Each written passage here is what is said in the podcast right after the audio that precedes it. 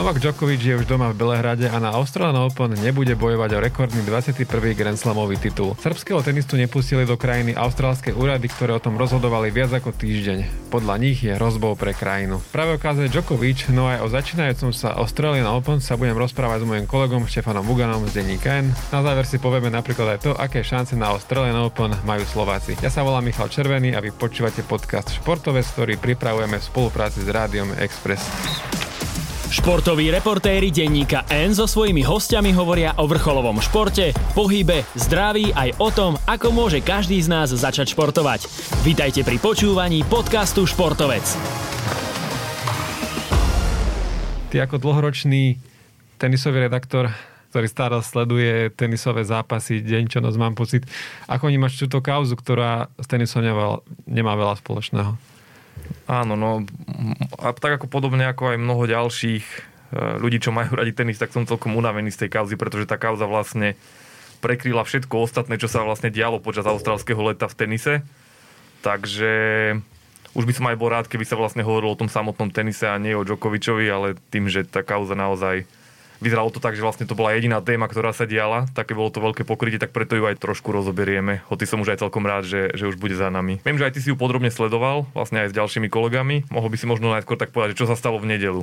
Áno, ja som mal na stránkach denníka na, na starosti to, že som editoval texty, ktoré o tom písali kolegovia. Hlavne teda Maťo Ondrišek, Tomáš Čorej a vlastne aj ty si napísal jednu veľmi pek, peknú esej, ku ktorej sa ešte dostaneme. Tak v nedelu vlastne sa stalo to, že Novak Djokovic bol už na takej poslednej inštancii uh, austrálskeho systému, ktorá mala rozhodnúť o tom, že či mu teda víza oddelia alebo nie a teda traja sudcovia sa zhodli na tom jednohlasne, že teda víza mu neoddelia.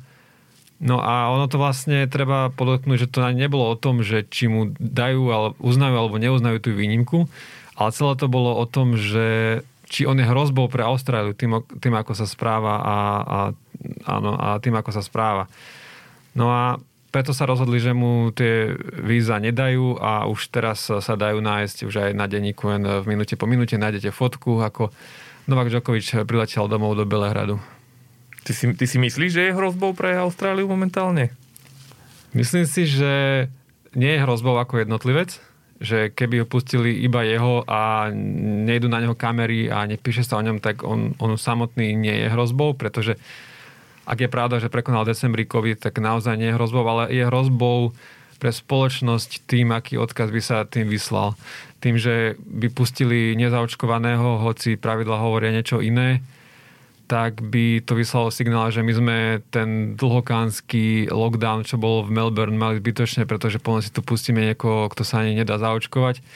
Čiže, čiže treba sa, myslím si, že treba rozlišiť, že či to je Novak Djokovic ako, ako občan, alebo Novak Djokovic ako, ako celebrita. Ako občan by nebol hrozbou, ako celebrita obrovskou.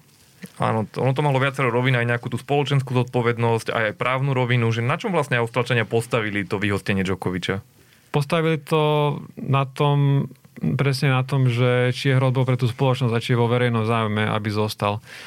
A, a preto si povedali, že, že, že ho tam nechcú. Veľa sa teraz o Djokovičovi hovorí, hovorí aj takom duchu, že tým, že párkrát e, vlastne klamal pri zdôvodňovaní t- tých vecí, takže vlastne, že sa tam dostal trošku podvodom vlastne do tej Austrálie. Ako to vnímaš ty, že je Djokovič podvodník v tomto?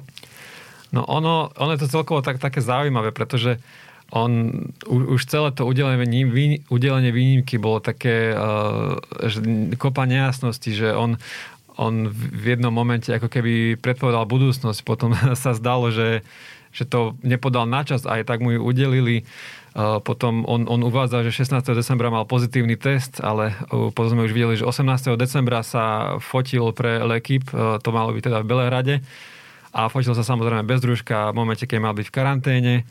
Takže aj toto zohľadňovali tie austrálske súdy, že, že ako sa on správa, že keď je nakazený a že takého človeka tam nechcú. No a potom samozrejme máme tu ešte aj úvahu o tom, že či mu naozaj veríme, že mal ten pozitívny test a či si ho nevyrobili iba kvôli tomu, aby dostal výnimku. No a či je podvodník, no traja sudcovia sa zhodli, že je. A tu by som sa chcel aj teba spýtať, že ty, ty už máš osobnú skúsenosť s nejakým mini konfliktom uh, so samotným Djokovičom, keď si ešte pracoval v denníku Šport ako tenisový redaktor, tak je podvodník aj podľa teba? Ťažko, ťažko povedať, akože v, takej, v takejto veľmi, veľmi ostro sledovanej kauze v rámci toho nejakého verejného imidža, im, imidžu zjavne ne, nemá problém trošku upraviť realitu.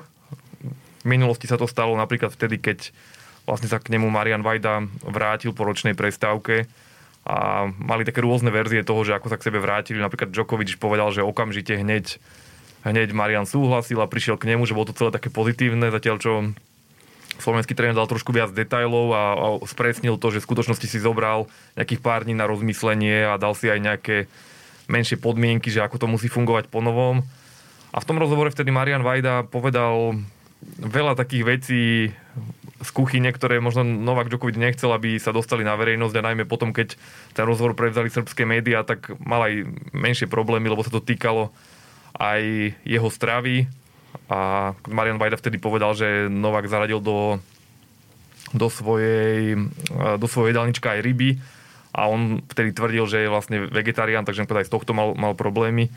Čiže potom, keď sa pýtali samotného Djokoviča srbskí novinári, že ako to s tým Vajdovým rozhovorom bolo, tak tvrdil, že vlastne ja som prekrútil Vajdové vyjadrenia, čo, čo nebola pravda, len... Určite máš nahrávku. Áno, mám nahrávku. Čiže potreboval vlastne to na niekoho zhodiť, takže už, už tam som videl, že, že niekedy si vie trošku upraviť, upraviť tú, tú realitu, takže aj teraz ako človek, ktorý nedôveruje v očkovanie, tak možno, možno podceňoval cieľene t- tie veci, že proste neprikladal im takú vážnosť, ako im berieme my. To by, to by som chcel dostať ďalšie otázke, že tu jeden veľmi zaujímavý rozmer, ktorý som si aj teraz tak uvedomil, že my sa na to, ako by som povedal, o nás dvoch môžeme povedať, že sme presvedčení vaxery. Áno, po, áno, pozeráme, áno, pozeráme na to, že, že to je jasná chyba, že to nespravil, že uh, veda nám hovorí jasne, že to očkovanie je správne a, a jediná možnosť na cestu von z pandémie. Ale keď sa tak pozrieť do tej situácie, že on už, keď sa začala pandémia, keď sme ešte nechyrovali o, nejakých, e, o nejakom očkovaní, tak už hovoril, že on tomu neverí a že, že by si nechcel dávať do tela nejaké takéto veci a že možno by to zvážil, keby mu zakázali e, hrať na turnájoch. Vidíme, že to teda zatiaľ nezvážil. A pre človeka, ktorý je presvedčený o takýchto veciach, že to musí byť naozaj náročné, tá dilema, že buď prídem o možnosť byť najlepší v histórii, už ťažko má niekto prekonať 21 Grand Slamových titulov, alebo 22, alebo 23, koľko ešte mohol pridať. Alebo prídem o možnosť rozhodovať o svojom tele, čo je pre ňo zjavne veľmi dôležité. Tak na to, na to dilemu sa ty ako pozrať, že to pre ňo naozaj také dôležité, že možno je ochotný obetovať eh, tú možnosť eh, stať sa najlepším v histórii? Áno, tak Djokovic v prvom rade podľa mňa nie je zlý človek, nejak, nejak vo vnútri, že on, on sa na to tak, on proste je presvedčený presvedčený antivaxer a možno aby sme mu lepšie porozumeli, tak on si strašne prísne stráži, čo dá do svojho tela. Až, až v extrémnych prípadoch, Marian Vajda mi dávnejšie hovoril, že podobné je to aj pri, pri jeho malých deťoch, že Djokovic si večer čipsy určite neotvorí. Ako niekto, že možno to urobí, že raz za rok, že zhreší, tak Djokovic vôbec. On naozaj veľmi prísne si dáva pozor, čo všetko dáva do svojho tela, takže máš možno až obsesiu ako vrcholový športovec svojim telom, takže o toto berie citlivejšie, ale najmä, najmä Djokovic mal vždy trošku sklony k takému nejakému ako to nazvať, k také nejakej alternatívnej medicíne, alebo povedali by sme až, že k pseudovede. Takže, takže teraz sa to vlastne prejavilo naplno a každý z nás pozná niekoho, či už, či už v rodine nejakého strýka, alebo susedu, alebo niekoho, kto proste vlastne pomaly až neverí na COVID alebo, alebo sa nechce dať zaočkovať, len sme radi, že takíto ľudia nemajú, nemajú nejaký kanál, ktorý by sa dostával k miliónom ľudí. A Djokovic ten kanál má, že možno ešte o niečo nebezpečnejšie ako tieto vlastne vyjadrenia, ako tieto antivaxerské postoje sú, sú tie veci, že vlastne on dal svoj, svoj priestor takému veľmi alternatívnemu liečiteľovi, ktorý sa volá Shervin Jafariek, to bolo ešte vlastne počas prvej vlny pandémie. A zdieľali vlastne spolu na Instagrame taký live stream, kde, kde ten Jafariek hovoril, niečo povedal aj Novak, ale hlavne si akože robil, robil poznámky. A tam akože odneli také rôzne, rôzne nezmysly a Novak tam napríklad povedal, že poznám ľudí, ktorí transformovaním energie a silou modlitby či vďačnosti dokázali premeniť najviac znečistenú vodu na liečivú. Vedci totiž v experimente dokázali, že molekuly vody reagujú na naše emócie. Takže by som sa naozaj pozrel na tých vedcov, že akí to boli.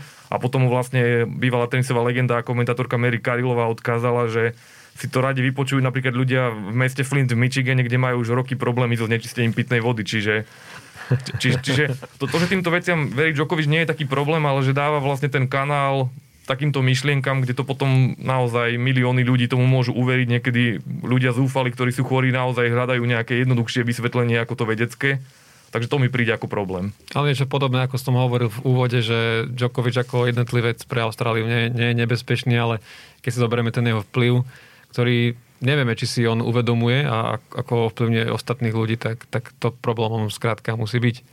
Áno, áno, tak a vlastne ešte sme ale jednu vec nepovedali, že v celom tom prípade vlastne veľmi zlyhala aj tá Austrália celou tou komunikáciou a vlastne všetkým, že keby mu oni vôbec ne, keby neumožnili žiadne výnimky, že naozaj by to bolo, že nech prídu iba tí, ktorí sú zaočkovaní, alebo sa nemôžu dať zaočkovať z veľmi vážnych zdravotných dôvodov, tak vlastne by sa nič takéto nestalo. Čiže a ani ten Djokovic by tam neprišiel, keby mu dali tú informáciu. Teraz to vlastne aj jeho, dá sa povedať, tenisový kamarát Vašek Pospíšil povedal, že keby Novák vedel, že sa toto stane, tak on by do Austrálie necestoval, on by ten turnaj jednoducho vynechal. Čiže na tom celom divadle má veľký vlastne vplyv aj samotná Austrália, nejaká zlá komunikácia medzi štátom Viktória, tenisovým turnajom a vládou samotnej Austrálie. Áno, to bolo tak, že Djokovic nastupoval do lietadla s tým, že on má normálne tú výnimku uznanú e, organizátormi turnaja a štátom Victoria. A ešte v ten deň hovoril premiér federálny Scott Morrison z liberálnej strany, že, že ak je takto tak určili, tak to tak bude, ale už keď e, vysadol v, dosadol lietadlo v Melbourne, tak už to zrazu bol problém a, a dostal sa do toho detenčného hotela, alebo ako by to nazval, a tam bolo okolo toho aj veľa takých e, úvah, že či to nerobí Morrison kvôli tomu, že sa, že sa blížia voľby a potrebuje si nahnať nejaké preferencie, keďže ako neskôr aj ukázal prieskum, tak veľmi veľká časť austrálskej spoločnosti bola za to, aby Djokovic nebol vpustený do krajiny. Čiže vidíme, že ten populizmus možno prekvitá všade vo svete. Áno, že aj to vlastne potom slúžilo trošku ako taká zástupná téma sa hovorilo, že vlastne, že ani tá Austrália to až tak dobre nezvládala momentálne s pandémiou, tak im to dobre vlastne padlo, že sa mohlo hovoriť o niečom inom, čo podobne aj v slovenskej politike často vidíme, že sa vyťahne niečo, aby sa skutočné problémy trošku zakryli. No a v celej tejto kauze, ako vystupovali ďalší tenisti alebo tenisové osobnosti? Viacerí sa ozvali a napríklad Alize Kornetová sa ozvala, že je prekvapená, koľko tenistov mlčí, lebo že Djokovic sa bežne, bežne zastane tých ostatných. Tam je vlastne taký rozmer, ktorý som aj v tom jednom svojom článku spomínal, že Djokovic je medzi tenistami veľmi obľúbený. Ak to človek možno sleduje len z takej nejakej bubliny fanušikovskej, tak musí mať pocit, že pomaly je Djokovic neviem aký hro, hrozný človek, ale on je, on napríklad počas Olympiády, on tam bol možno najobľúbenejší športovec bežne tie hviezdy sú také trošku odťažité, starajú sa vlastne sami o seba. On, on sa tam proste stretával dá sa povedať, že s málo známymi gymnastkami a s takýmito. On vlastne chodil po celej dedine, s každým sa rád odfotil, že bol taký veľmi, veľmi ľudský. Tak, a, takže Djokovic vlastne aj tým, ako, ako vystupuje počas celej tej kariéry, keď sa napríklad ozval za to, aby tí tenisti, ktorí sú mimo prvej stovky, aby sa im dávalo väčšie percento z toho balíka peňazí. Takže vlastne on, on má tú popularitu a, a, a má viac stránok tej svojej osobnosti. To, že momentálne je veľmi mimo v téme, ktorá je kľúčová pre celý svet, tak vlastne preto dostáva tú kritiku a preto tie prieskumy ukazujú, že nie je obľúbený. Ale tiež je to vlastne komplexná osobnosť a nie je to také jednoduché, že ľudia sú iba dobrí alebo iba zlí. Aj ten Djokovic má viacero odtienkov a v ich zvetiach sa zachoval správne a ešte sa aj zachová v budúcnosti určite. A teda bol nejaký jeho otvorený zástanca? Okrem Martina Kližana?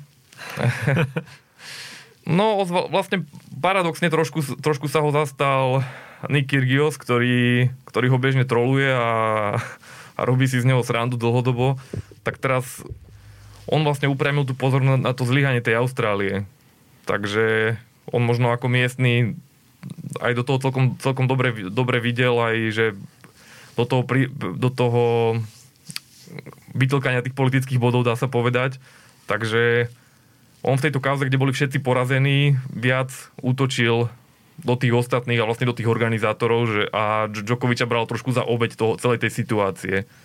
Potom napríklad e, Rafael Nadal akože povedal, že má k Djokovicovi rešpekt, ale bol skôr kritický, že povedal takú vetu, že, že celým problémom Novak mohol predísť, keby, keby sa jednoducho nechal zaočkovať. Podobne aj Cicipas ho e, kritizoval Djokoviča, že vlastne to vytvára trošku taký dojem, že hrá podľa vlastných pravidiel. A keď práve od sa to bolo trošku farizejské, lebo ani on sa dlho nechcel dať zaočkovať a vlastne tiež bol kritizovaný. Dokonca vláda ho nejako napomenula Grécka, sa mi zdá. Áno, myslím, že minister mu povedal, že by sa nemal vyjadrovať k veciam, ktorým nerozumie, čo je vlastne dobrá, dobrá rada aj pre Djokoviča. Mne vlastne takto podobne to komentoval Jan Markoš, slovenský šachista, a, a teda nie len šachista, ktorý povedal, Veľmajster. že...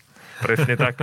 Ktorý vlastne povedal, ktorý píše aj veľmi dobré knižky a povedal vlastne takú vetu, že že napríklad keď od vedcov neočakávame, aby zabehli maratón, tak ani od športu to nemusíme očakávať, aby sa vyznali v každej téme, ale zároveň od nich máme očakávať, aby sa nevyjadrovali k témam, ktorým nerozumejú. Takže ak Djokovic nerozumie očkovaniu, čo napríklad ani ja nemusím rozumieť očkovaniu, ani mu nejak akože úplne do detailov nerozumiem, ale že počúvam tých vedcov, ktorí tomu rozumejú a denne sa vlastne tým zaoberajú a potom vlastne príjmem názor tej väčšiny, tej odbornej verejnosti. Tak ako keď sa budem pýtať ten, tenisových expertov, že kto je najlepší hráč v histórii, tak ja si môžem vnútorne myslieť, že to je Dominik Hrbatý napríklad, ale príjmem názor tých, tých expertov a nebudem šíriť, že Hrbatý je najlepší v histórii. Takže takto nejak sa pozerám aj na to Djokoviča a jeho vyjadrenia k očkovaniu. Keď sme pri ľuďoch, ktorí sa vyjadrujú k veciam, ktorým nerozumejú, tak musíme spomenúť toho Martina Kližana a venovali sme mu aj teda titulok športového newsfiltra eh, v pondelkovom denníku N to je teda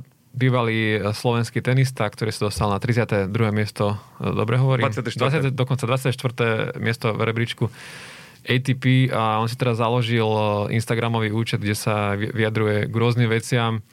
A fotí sa tam s Petrom Pelegrinim, aj keď hovorí, že teda do hlasu ešte nevstúpil. No a teraz sa veľmi, on zastával Nováka Djokoviča a spravil to veľmi uh, nešťastným spôsobom, teda z, môj, z môjho pohľadu keď sa ho zastal tým, že zautočil na Martinu Navratilovu, ktorá sa zastala austrálskych organizátorov a to veľmi nevyberaným až homofóbnym spôsobom, ktoré ja nemyslím si, že nie je dôstojné, aby sme v tomto podcaste opakovali niek- niektoré výroky. Takže keď sa tak rozprávame o tom Djokovičovi a potom si za to dáme toho klížana, tak ten Djokovič vyznieva oveľa a aj, dokon, aj v tejto téme oveľa, oveľa, oveľa lepšie ako lepší človek. Tak v tomto prípade, v tomto prípade určite. Djokovic vlastne je medzi ľuďmi, ktorí veľmi neveria očkovaniu a covidu, čo je možno 50% spoloč... takmer 50% spoločnosti na celom svete.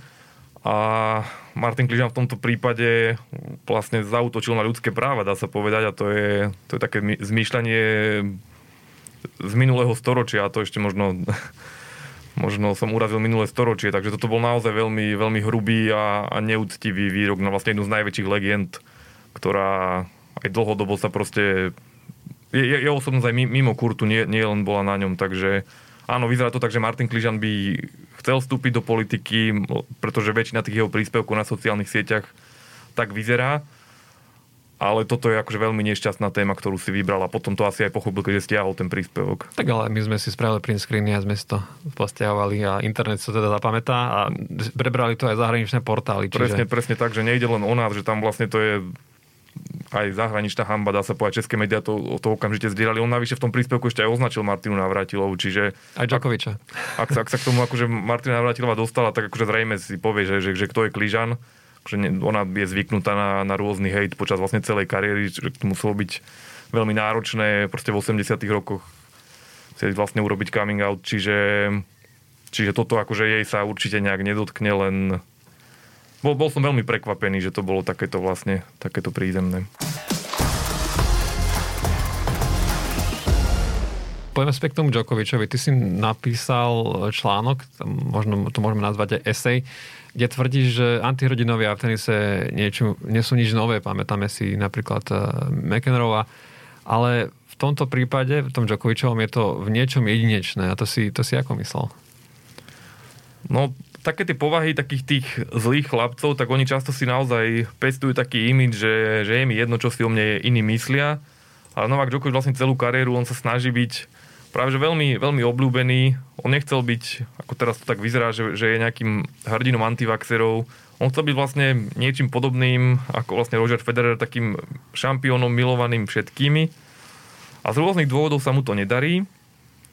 Už možno v posledných rokoch trošku aj on začal, začal si to vysvetľovať takouto skratkou, že je to preto, že je Srb, ale to je veľká hlúposť, pretože to s národnosťou nič nemá. Potom by nebol Peter Sagan celosvetovo populárny cyklista a Lionel Messi z Argentíny by nebol milovaný na celom svete. Neymar z Brazílie to nie sú žiadne nejaké ekonomicky silné veľmoci, ktoré by teraz ne, neviem ako ovplyvňovali nejaké marketingové trhy, takže to sú vždy iba, iba akože také konšpirácie, ku ktorým má najmä Djokovicová rodina a jeho otec dosť blízko a možno aj ten Djokovic tým, že ako niekoľko rokov to cíti trošku ako takú nespravodlivosť, že ho nemajú radi tak ako Nadala a Federera, tak aj on si to začína takto vysvetľovať, že to je tým, že je Srb, ale naozaj podľa mňa toto je vlastne len, len hlúposť a taká skrátka, že ten reálny dôvod je skôr to, že prišiel po Nadalovi a Federerovi, keď už ľudia boli rozdelení, že polka mala rada Nadala, polka mala rada Federera a on prišiel vlastne neskoro a začal ich porážať.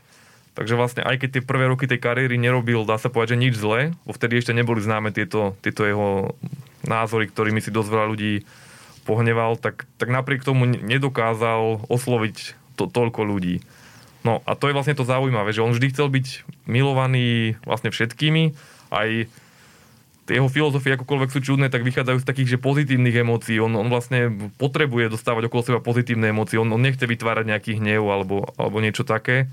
A teraz vlastne vyjde prieskum v Austrálii, kde väčšina ľudí ho vníma negatívne, pritom on je tam najúspešnejší hráč v histórii. Čiže je to také vlastne naozaj až fascinujúce, že človek, ktorý veľmi túži potom zanechať nejaký pozitívny odkaz a byť milovaný, tak že vlastne sa zaradil minimálne dočasne medzi antihrdinou, pretože nevieme, ako bude jeho život pokračovať a nebol by som prekvapený, keby zase v x iných témach sa zase zachoval správnym spôsobom v budúcnosti. No a tá budúcnosť Novaka Čokoviča, ako toto celé môže ovplniť jeho kariéru? Dosť výrazne, pretože teraz sa vlastne vedie ten taký nejaký, že, že spor o to, kto je najlepší v histórii. A už, už je taký prevažujúci názor, že možno 90% expertov ho má, že ním je Djokovic, ale musí to ešte potvrdiť ešte nejakými pár titulmi. Pretože... Expert šéfa Mugan? no, ja už by som tiež povedal, že Djokovic, pretože má aj pozitívnu bilanciu s Nadalom a s Federerom. Všetci traja majú po 20 Grand Slamových titulov, lenže tá naša nejaká predikcia vychádza z toho, že Djokovic je najlepší teraz a každý očakáva, že on ešte nejakých 5-6 titulov vyhrá, alebo aspoň minimálne 1-2 a proste predbehne na veky Federera s Nadalom. Ale tá debata bude úplne iná, ak náhodou teraz Djokovic nie je v Austrálii, možno nebude ani na Roland Garros, pretože už povedali francúzska ministerka, že ak sa nezaočkuje, tak mu nedovolia hrať tak teoreticky Nadal môže vyhrať Australian Open aj Roland Garros a zrazu bude mať Nadal 22, Djokovic len 20 a už, už nebude mať všetky tie argumenty na svojej strane. Už možno ľudia budú hovoriť, že Nadal je najlepší v histórii. Čiže Djokovic potrebuje ešte hrať aj kvôli tej histórii, aby si ho ľudia pamätali ako najlepšieho a môže s tým mať veľký problém, pretože väčšina turnajov, drvivá väčšina turnajov už bude vyžadovať očkovanie a Novak, Novak Djokovic zatiaľ očkovanie odmietal. Aj, aj ten jeho postoj sa môže zmeniť. Takže uvidíme. Ty si sa pred turnajom rozprával aj s expertmi Eurosportu Alexom Korečom, Timom Hermanom a Justin Enanovou. O čom boli tie rozhovory? Mal som taký vlastne menší priestor, lebo bolo to akože pre viacerých, pre viacerých novinárov, ale pýtal som sa na tému duševného zdravia, ktorá vlastne v Láni bola taká veľmi dôležitá, vďaka tomu, že ju otvorili Naomi Osaková a gymnastka Simon Bilesová a aj ďalší tenisti Iga Švion. Petra Vlhová aj Petra Vlhová, áno. Takže vlastne športovci oveľa viac hovoria o svojich problémov, Tanasi Kokinakis, Nick Kyrgios, takže viacerí. A som sa pýtal uh, Justin Enanovej, že či, či, vlastne aj Tima Hemnera, či vidia nejaký progres v porovnaní s tým, uh, ako slobodne športovci môžu o týchto veciach hovoriť. A obaja vraveli, že, že je to vlastne výborné, že s tým mladí športovci ozvali, až ten progres je naozaj veľký. Justin Enanová aj dala taký príklad zo svojho života, že keď jej zomrela mama, tak mala len 12 rokov a otec ju vtedy vlastne neposlal uh, k psychológovi. A tak teraz odstupom času to vyhodnocuje, že, že by to vlastne dosť pomohlo. A myslím si, že keby sa to stalo dnes, tak už tá spoločnosť je tak nastavená, že, že už ten otec by vlastne nad tým uvažoval. Že on to ani vtedy nemyslel zle, len bolo to viac také tabu ísť vlastne na terapiu a chrániť si aj duševné zdravie. Takže toto bola jedna z tých tém a potom som sa pýtal na Andyho Mariho, pretože Alex Koreča je jeho bývalý tréner a Tim Henman je jeho vlastne predchodca vo veľkých wimbledonských snaženiach. Takže... takže Ale to... mu to nevyšlo. Lenže mu to nevyšlo. Tak som sa pýtal, či ešte ten Andy niečo môže dokázať a vlastne aký je dôležitý mimo kurtu, pretože ak sa teraz napríklad bavíme o Novakovi Djokovičovi a vlastne náš kolega Martin Šimečka mal taký komentár, že mu nebude fandiť kvôli jeho čudným postojom, tak keby sme mu mali odporučiť, že komu môže fandiť, tak môže fandiť určite Andymu Marimu, ktorý mal teraz v decembri tweet, v ktorom explicitne napísal, že veda je najlepšia, tesne po tom zaočkovaní, takže Andy Murray je dôležitý pre tenis aj tým, že je ten človek, ktorý je taký hlas rozumu, takmer vždy povie správny názor a ako mi Tim Herman povedal, tak, že keď Andy Murray rozpráva, tak ostatní počúvajú. Takže, takže aj na neho sa vlastne teším, ako sa mu bude dariť a Alex Koreča povedal, že ešte podľa neho že sme si už všetci mysleli, že už Mari skončil, ale že podľa neho ešte má nejaký jeden veľký výsledok v sebe, takže možno práve teraz na Australian Open by sa mu mohlo podariť nejaké štvrťfinále alebo niečo podobné. Tá Djokovicová téma prekryla všetko ostatné, ale je tu jeden príbeh, ktorý sa týka práve toho duševného zdravia. Ty si o ňom aj napísal do denníka N, o čo išlo. Áno, je to príbeh Tanasiho Kokinakisa. Ak toto meno počujete prvýkrát, tak je to vlastne taký veľmi talentovaný tenista, o rok mladší ako Nick Kyrgios, jeho veľký kamarát. A obaja vyzerali, že budú veľké hviezdy australského tenisu, majú, majú na to proste výborne stávanú hru. Hľadiaľ, čo Kyrgios sa brzdila aj jeho povaha, že sa mu až tak veľmi nechcelo trénovať. Tak Kokinakisovi sa trénovať chcelo, len bohužiaľ mal krehkejšie telo, mal strašne veľa zranení. Všetko možné, prsný sval, rameno, lakeť, mononukleózu, takže mal celú kariéru mal akože veľké problémy. Už aj hovoril, že, že ľudia sa ho neopýtajú, že ne, nepozdravia ho slovami, že e, ahoj, ale pýtajú sa, či, či, či je zdravý. Takže mal takýto ťažký osud a už mu, už mu mnohí ani neverili. A teraz vlastne sa mu podarilo vyhrať turnaj v Adelaide v rodnom, v rodnom meste, takže to bol taký, taký veľmi emotívny moment. No a ten Kokinakis vlastne sa stal zaujímavým posledný rokov aj vďaka tomu, že otvorene začal hovoriť o svojom duševnom zdraví. Povedal aj takú vetu, že duševná bolesť je oveľa horšia ako bolesť telesná a to hovorí z pozície človeka, ktorý mal zranené takmer všetko, takže na tú bolesť je zvyknutý tak opísal svoje problémy, ako mal depresiu a plakal v izbe a bál sa z nej vôbec výjsť. Keď sedel v kaviarni, tak cítil taký, taký nepríjemný pocit, že, že sa na ňo všetci pozerajú a že rýchlo musel vlastne odísť preč. Takže to vlastne, že človek dokázal, človek, ktorý trpel takýmito problémami, dokázal vyhrať, bol veľmi pekný príbeh, ktorý potešil mnohých tenisových fanúšikov, aj Rogera Federera, ktorému kedysi dávno Kokinakis aj pripravil jednu z najhorších jeho prehier, lebo Kokinakis bol vtedy 175. na svete, Federer bol svetová jednotka a Kokinakis vyhral.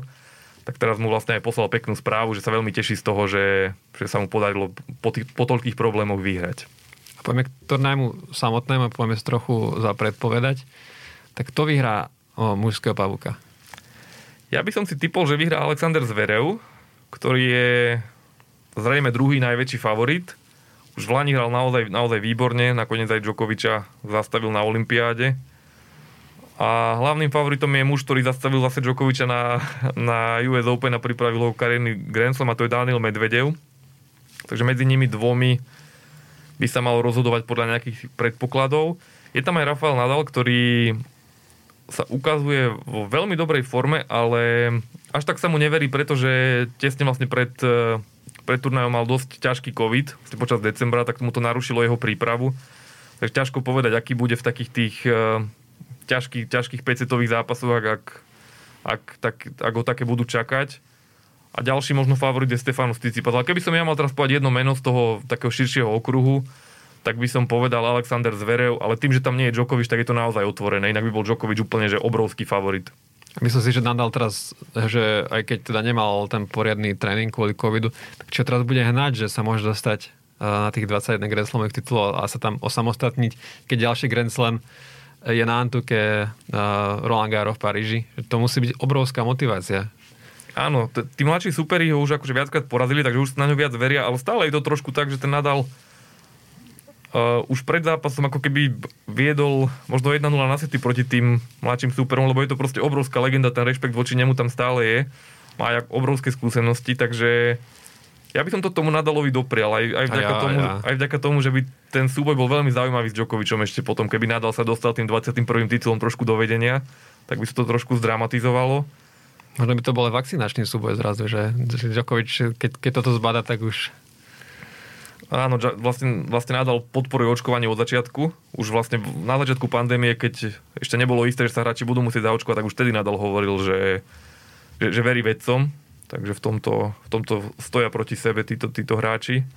Takže, takže uvidíme, uvidíme. Bude to zaujímavé sledovať určite. Aj bez Djokoviča, pretože teraz už ten Djokovič odznel a už, už preváži tenis. Už dnes boli fantastické zápasy. Nahrávame to v pondelok po prvom dni, takže, takže áno, Nadal povedal takú vetu, že jeden hráč nie je väčší ako turnaj a naozaj to platí. Že síce sme sa dva týždne bavili iba o Djokovičovi, tak teraz sa už budeme baviť o tenise a naozaj bude, bude sa na čo pozerať. Nehral jeho striko za Barcelonu? Áno, áno. Tak možno odtiaľ si to požičal, že, že MSQM klub, že nikto nie je väčší ako klub. Ale ja teda sa priznám, že budem fadiť Nadalovi, aj keď si pamätám ešte tie časy, keď uh, keď Federer vyhral zase, že 5 Wimbledonov za sebou a potom tam prišiel tento, tento týpek v trištvrťových nohaviciach a tričku bez rukavov a, a strašne ma to vtedy uh, štvalo.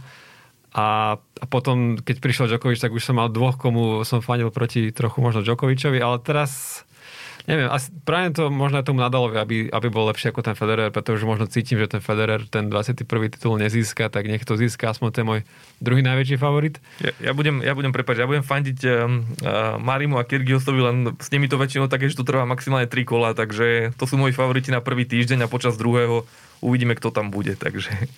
No a medzi ženami to ako vidíš? Tam je to veľmi otvorené, tam naozaj už v prvom kole sú také zápasy, ktoré pokojne môžu byť v finále. Nikto v živote by nepovedal, že Emma Raducanu vyhrajú US Open a vo finále bude hrať s Fernandezovou. Takže tam je to naozaj trošku ako ťahať, ťahať z klobúka. Ale doprial by som to ja osobne Naomi Osakovej. A najväčšia favoritka je domáca Ashley Bartiova. Takže, takže tieto dve sa spomínajú ako také najväčšie favoritky no môže to byť naozaj úplne inak. Opäť sa môže ukázať nejaká, nejaká Radukanu roku 2022 a vyhrá to ona. Keď sme vlastne pri, keď spomínam túto Emu Radukanu, tak ona teraz vlastne prežíva trošku náročnejšie obdobie, lebo pre, vlastne pre tínedžerku vyhrať Grand Slamový turnaj ešte vo Veľkej Británii, kde je tenis obrovsky sledovaný, tak je to veľmi náročné. Navyše prekonala COVID, takže už v útorok ju mal čakať zápas proti Slovom Stevensovej a už tam by som si typol, že možno prehrá hneď ten prvý zápas, lebo nie je momentálne v úplnej pohode. A je aj Filip Polašek jedným z najväčších favoritov, to je slovenský hráč štvolery, ktorý minulý rok vyhral ešte s Ivanom Dodigom. Medzi tým e, vymenil partnera, má domáceho Johna Pearsa a teraz vyhrali turnaj priamo v Austrálii. Tak e, vyzerá to podľa teba aj teraz na ďalší Grand Slam pre e, slovenského tenistu? Vyzerá to nádejne, to je to určite je vlastne výborné, že tá zmena, zmena partnera mu vôbec neuškodila. Vlastne okamžite začal vyhrávať aj s Pearsom, takže je to na... Tá úroveň je veľmi podobná, ako mal s Dodigom. Pravdepodobnosť je samozrejme proti nemu, pretože, pretože aj on sám to hovorí, že možno nejakých 10 až 15 párov môže každý Grand Slamový turnaj vyhrať, takže on je medzi nimi, ale je ťažké byť tým jedným párom, ktorý to vyhrá. Takže ja tiež si myslím, že minimálne nejaké štvrťfinále podľa mňa uhrajú a potom to bude bude o detailoch, ako hovorí športové kliše. Či mu nezasvieti slnko do očí, keď práve keď si zabudol okuliare, ako to bolo pred dvomi rokmi. Áno, ale potom si to nahradil, keďže, keďže v Lani zase zvíťazili, takže doprial by som mu to, pretože má tiež pekný príbeh, viacka sme ho už spomínali, že už ukončil kariéru, pretože si myslel, že jeho problémy s platničkou sú také, že sa nikdy nevyriešia. Trénoval deti, už vôbec nevedel, že ešte niekedy bude hrať a zrazu si raz išiel zahrať s Brianovcami a už potom ten príbeh poznáme vlastne, ako pokračuje. No a keď sme pri Slovákoch, tak uh, ako to vyzerá v dvojhre? No pred turnajom to vyzeralo na, na mierny optimizmus, ktorý však treba brať už v kontexte takých tých nových očakávaní. Bohužiaľ už, už to nie je ako vere, keď e, sme mali Hantuchovú, Tibulkovú, Rybarikovú, Hrbatého alebo aj Martina Klížana. Už sme si tak trošku zvykli, že teraz nám tí hráči vypadnú lebo dvojhre už v prvom kole občas trošku prekvapia, že uhrajú druhé, maximálne tretie, ale veľké úspechy sa čakať vlastne nedajú. A teraz pred Australian Open to vyzeralo celkom nájdenie, pretože vlastne naši najlepší sa dostali do slušnej formy. Viktoria Kužmová prešla kvalifikáciou bez, stratu, bez straty setu a mala aj dobrý žreb vlastne aj v prvom kole. Podobne Norbert Gomboš prešiel kvalifikáciou a aj on má v prvom kole hráča z druhej stovky. No, turnaj sa však začal a hneď Kužmová ten zrejme dobrý nevyužila a prehrala hneď prvý deň. Takisto prehrala Jana Karolina Šmídlová s Jelenou Ostapenkovou, čo sa trošku čakalo. Takže Hráči ste prišli vo forme, ale úplne pokojne sa môže stať, všetci vypadnú opäť v prvom kole. To je bohužiaľ už momentálne realita toho slovenského tenisu, ale tie výsledky, ktoré mali pred turnajom, naznačujú, že, že rok by mohli mať dobrý, aj keby im nevyšlo, nevyšlo Australian Open. O realite slovenského tenisu sa porozprávame určite aj niekedy inokedy. To bol kolega Štefan Bugan, ja som rád, že si prišiel do štúdia. Ja sa volám Michal Červený a počujeme sa niekedy na budúce. Do počutia. Do počutia. Túto epizódu v spolupráci s Rádiom Express pripravila športová redakcia Denníka N. Viac podobných zaujímavostí, ale aj rýchle športové správy minútu po minúte nájdete na denníkn.sk.